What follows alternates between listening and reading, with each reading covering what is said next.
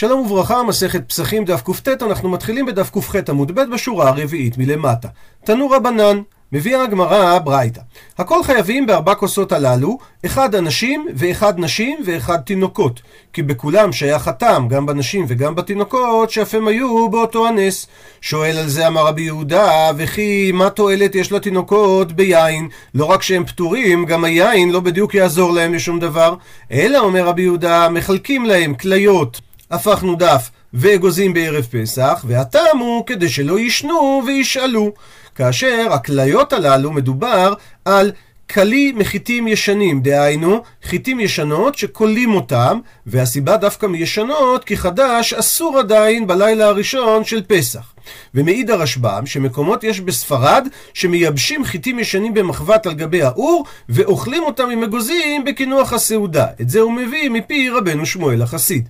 ממשיכה הגמרא, אמרו עליו על רבי עקיבא, שהיה מחלק כליות ואגוזים לתינוקות בערב פסח, כדי שלא ישנו וישאלו.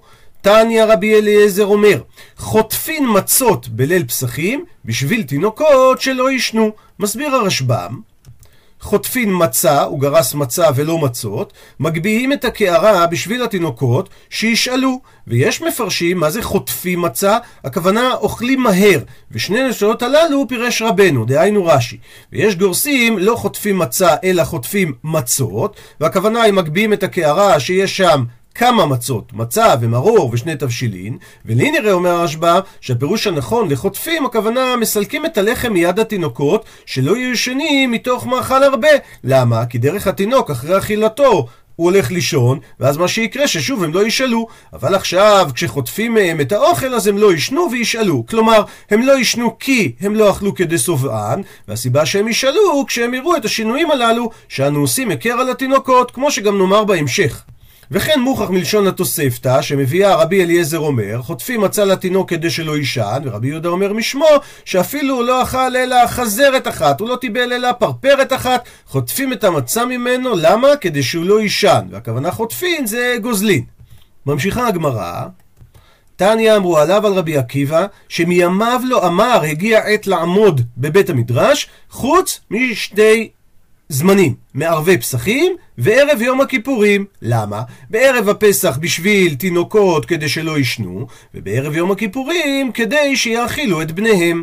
מסביר הרשב"ם, שני פירושים, חוץ מערבי פסחים כדי שישנו את התינוקות ביום ולא בלילה בשעת ההגדה, שישימו אותם לשנת צהריים כדי שהם יהיו ערים בליל הסדר. אינה מאפשרות נוספת שכשמעכבים עד הלילה לאחר שהחשיך אז ישנים התינוקות, ולכן הוא בעצם אמר להם תעשו את זה ישר כשנכנס הלילה ואל תחכו. תוספות לעומת זאת אומר שהגרסה ערבי פסחים זה הגרסה של הרשב"ם, אבל הוא אומר זה לא ברור, למה? כי מה, התינוקות לא יכולים ללכת לישון בלי אבא שלהם? וגם הטעם השני שהוא הביא, שמא הם יעקבו את ליל הסדר עד שיחשך הרבה והתינוקות ילכו לישון, אז אם כן לא היו צריכים לעמוד ביום, כן? כי הוא היה הרי היה אומר להם לעזוב את בית המדרש ביום, אלא כי אם בלילה. ולכן אומר תוספות, נראה לו שהגרסה זה לא חוץ מערבי פסחים, אלא חוץ מלילי פסחים. הוא אומר, הם גם היו רגילים בבית המדרש בלילי יום טוב לשבת ללמוד, כמו שהגמרא בביצה אומרת, מעשה בשמעון התימני, שלא בא בלילי יום טוב לבית המדרש, ולמחר שאלו אותו למה הוא לא בא. זה אומר שהמנהג שלהם אכן היה ללמוד בליל יום טוב, ורבי עקיבא אמר להם, חבר'ה, בלילה הזה לא לומדים, צריך להיות בליל הסדר בבית. ממשיכה הגמרא, תנו רבנן, חייב אדם לשמח בניו ובני ביתו ברגל, שנאמר, כתוב, ושמחת בחגיך. ושואלת הברייתא, במה משמחם? ביין. רבי יהודה אומר, אז זה תלוי לפי את מי אתה רוצה לשמח. אנשים בראוי להם, ונשים בראוי להם, אנשים בראוי להם ביין, ונשים במאי. תני רב יוסף, שנה רב יוסף, בבבל בבגדי צבעונים, ובארץ ישראל בבגדי פשטן מגועצים. דהיינו, מצווה מדאורייתא לקנות בגדים לאישה לחג. תוספות אומר, למה בארץ ישראל זה היה בכלי פשטן מגועצים? זה הדבר היותר משובח. בבבל הם פשוט לא היו בקיאים לעשות את הגיהוץ הזה. ממשיכה הגמרא, תניא, שנינו בברייתא, רבי יהודה בן ביתרא אומר, בזמן שבית המקדש קיים, אין שמחה אלא בבשר. דהיינו, באכילת קורבנות, שנאמר, בוא נקרא את הפסוק בפנים, וזבחת שלמים ואכלת שם ושמחת לפני אדוני אלוהיך. אז אם ככה, איך שמחים? שמחים דווקא באכילת השלמים. ועכשיו שאין בית המקדש קיים, אין שמחה אלא ביין שנאמר, נקרא בפנים, ויין ישמח לבב אנוש להציל פנים משמן, ולחם לבב אנוש יסעד. ומדגיש תוספות במה מסמכו ביין, בעצם הברייתא הקודמת שאמרנו, היינו בזמן הזה, אבל בזמן בית המקדש אין שמחה אלא בבשר, כמו שראינו עכשיו הברייתא בשם רבי יהודה בן בטרה. לגבי הפסוק שהביא רבי יהודה בן בטרה, וזבחת שלמים ואכלת שם ושמחת, שואל תוספות תימה, דהי קרא, הרי הפסוק הזה הוא בהר עיבל כתיב. ולמה לא מביאים את הפסוק של ושמחת בחגיך, שממנו דורשים במסכת חגיגה, לרבות כל מיני שמחות לשמחה, שמכאן אמרו שישראל יוצאים ידי חובתה בין דרים ונדבות גם? עונה תוספות, ויש לומר, משום דהכה בפסוק הזה של הר עיבל, בהדיה כתיב, כתוב בצורה מפורשת, את וזבחת שלמים ושמחת, ולכן אותו העדיף להביא רבי יהודה בן בטרה. הסיפור על המזבח בהר עיבל הוא סיפור מדהים. פרופסור אדם זרטל, זיכרונו לברכה, לא היה אמון על הציבור הדתי, היה מהקיבוץ השומר הצעיר. הוא במהלך סקר הגיע למקום בשומרון, מעל שכם, שהיה מכוסה בערמות גדולות מאוד של אבנים. בעצם זה היה סוג של גניזה, הם הורידו את כל האבנים והם גילו מבנה, לקח להם הרבה מאוד זמן כדי להבין שהמבנה הזה זה המזבח. את הכל הוא רושם בספר עם נולד שהוא הוציא, ממש מדהים לקרוא את זה. אני ממליץ בחום לבקר במקום, הנה טיול אחד שאני הייתי בו, פשוט לגעת במזבח של יהושע ממש בידיים, אין דבר כזה. ממשיכה הגמרא, אמר רבי יצחק, קסטה דמוריאסה, דהיינו מידה שהיו מוכרים בה את המוריאס, זה איזשהו טיבול לפת שהיה מורכב ממים ומלח עם אה, קרבי דגים ושומן. אז אותה מידה שבציפורי היו מוכרים בה את המוריאס, היא הוות כמין לוגה דמיקדשה, ובה משערין רביעית של פסח. היא הייתה כמין המידה של הלוג שהיה בבית המקדש, ובה אנחנו משערים את הרביעית לוג יין שצריך אותו לארבע כוסות. אמר רבי יוחנן, מידה נוספת שבה אפשר לשער את הרביעית יין, תמנייתה קדמייתה דהווה בטבריה. תמנייתה זה גם שם של מידה, אז התמנייתה הקדומה שהיא הייתה בטבריה, היא הוות יתרה, היא הייתה יתרה על דה, דהיינו על התמנייתה המעודכנת שהייתה בזמנו של רבי יוחנן. אז ההבדל ביניהם היה רבעה, רביעית הלוג, ולכן ובה משערים רביעית של פסח. איך עושים את זה? אומר הרשב"ם, שהיו ממלאים אותה ומערים, כן, את התמניית הישנה יותר, ומערים ממנה לתוך אותה של עכשיו עד שעכשיו מלאה, וממילא כמות המים שנשאר בתמניית הישנה זה כמות רביעית.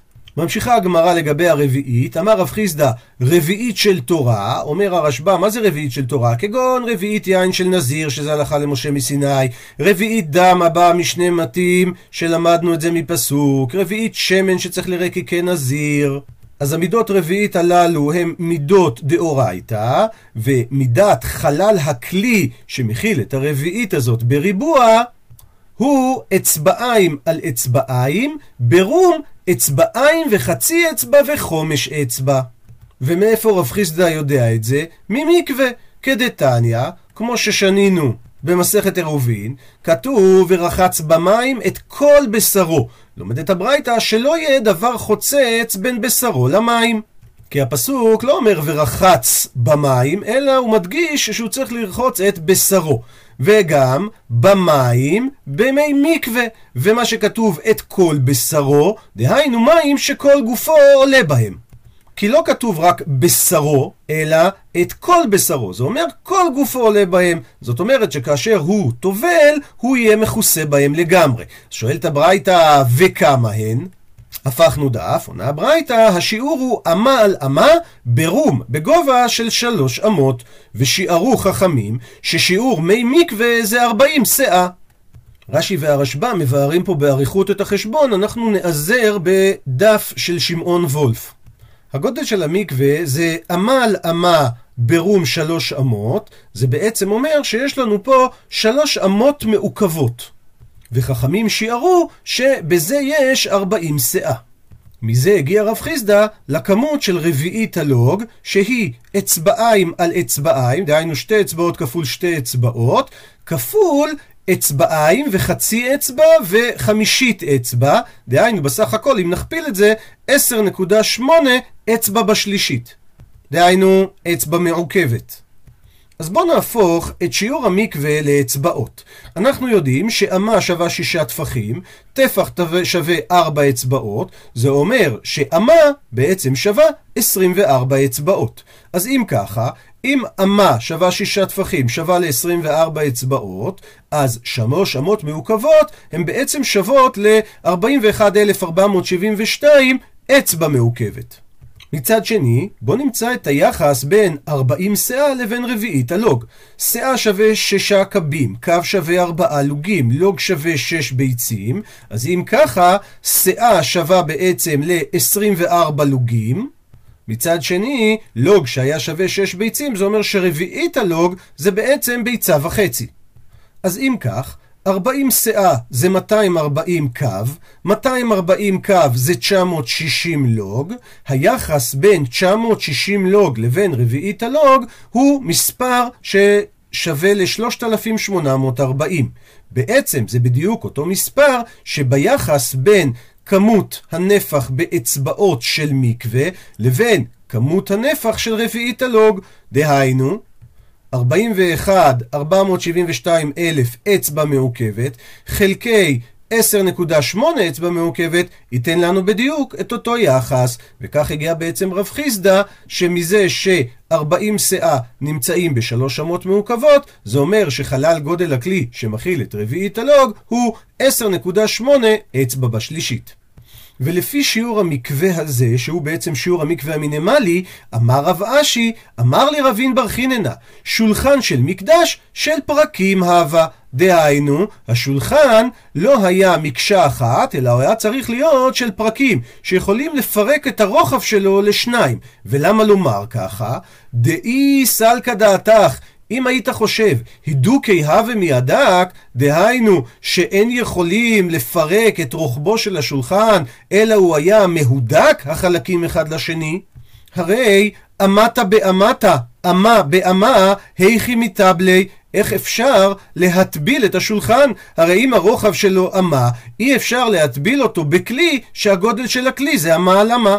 ויש שתי אפשרויות להסביר מה זה שולחן של פרקים, או שהשולחן בבית המקדש היה מתחלק באמצע שלו, או כפי השיטה שהמלבים מסביר בספר שמות, שהוא היה מתקפל. כאשר המטרה היא בעצם שכהן יוכל לקחת את השולחן המפורק ולהטביל אותו בתוך גודל המקווה המינימלי.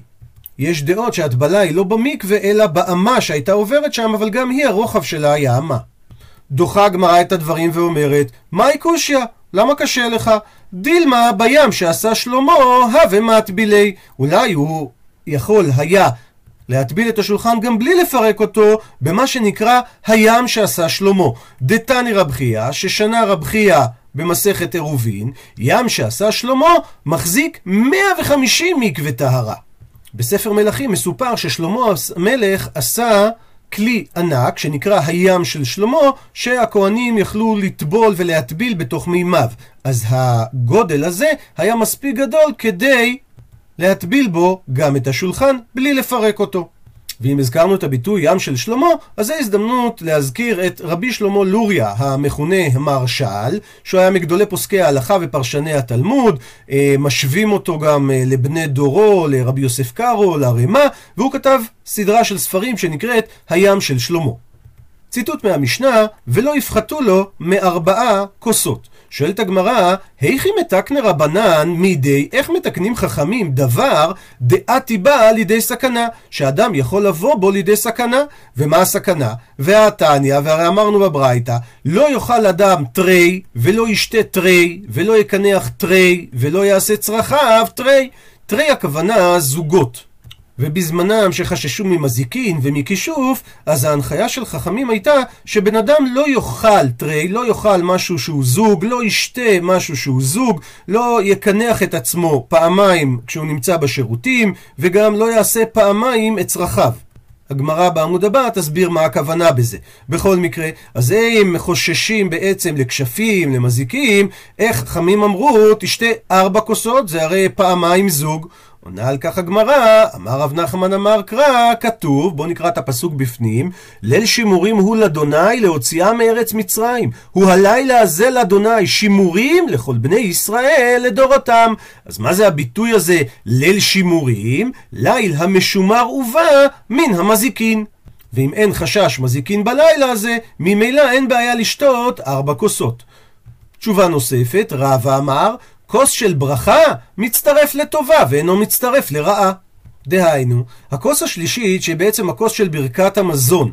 יש פה תיקון שהוא שלישי במסורת השעס, אז לרעה אין מצטרף, אבל בעלמה מצטרף. זאת אומרת, אם הוא שתה שני כוסות והכוס של ברכת המזון הוא שלישי, אז הוא מצטרף שזה כבר לא זוג כוסות, אלא שלוש כוסות ובהמשך עוד אחת נפרדת. מצד שני, ולרעה אין מצטרף. מה זאת אומרת? אם הוא שתה שלוש כוסות והכוס הזה יהיה הרביעי, אז הוא לא מצטרף אליהם שיהיה פה שתי זוגות. אז התשובה של רבא טובה לא רק לליל הסדר שאולי למשומר, אלא באופן כללי לכוס של ברכה. תשובה שלישית, רבינה אמר, ארבעה כסי, ארבע כוסות תקינו רבנן דרך חירות, כל חד וחד, הפכנו דף, מצווה באפי נפשה. דהיינו, חכמים תקנו כדרך בני החורין לשתות ארבע כוסות, וכל אחת והכוסות בפני עצמה היא מצווה, ולכן הכוסות לא מצטרפים זה לזה. עד לכאן דף קט.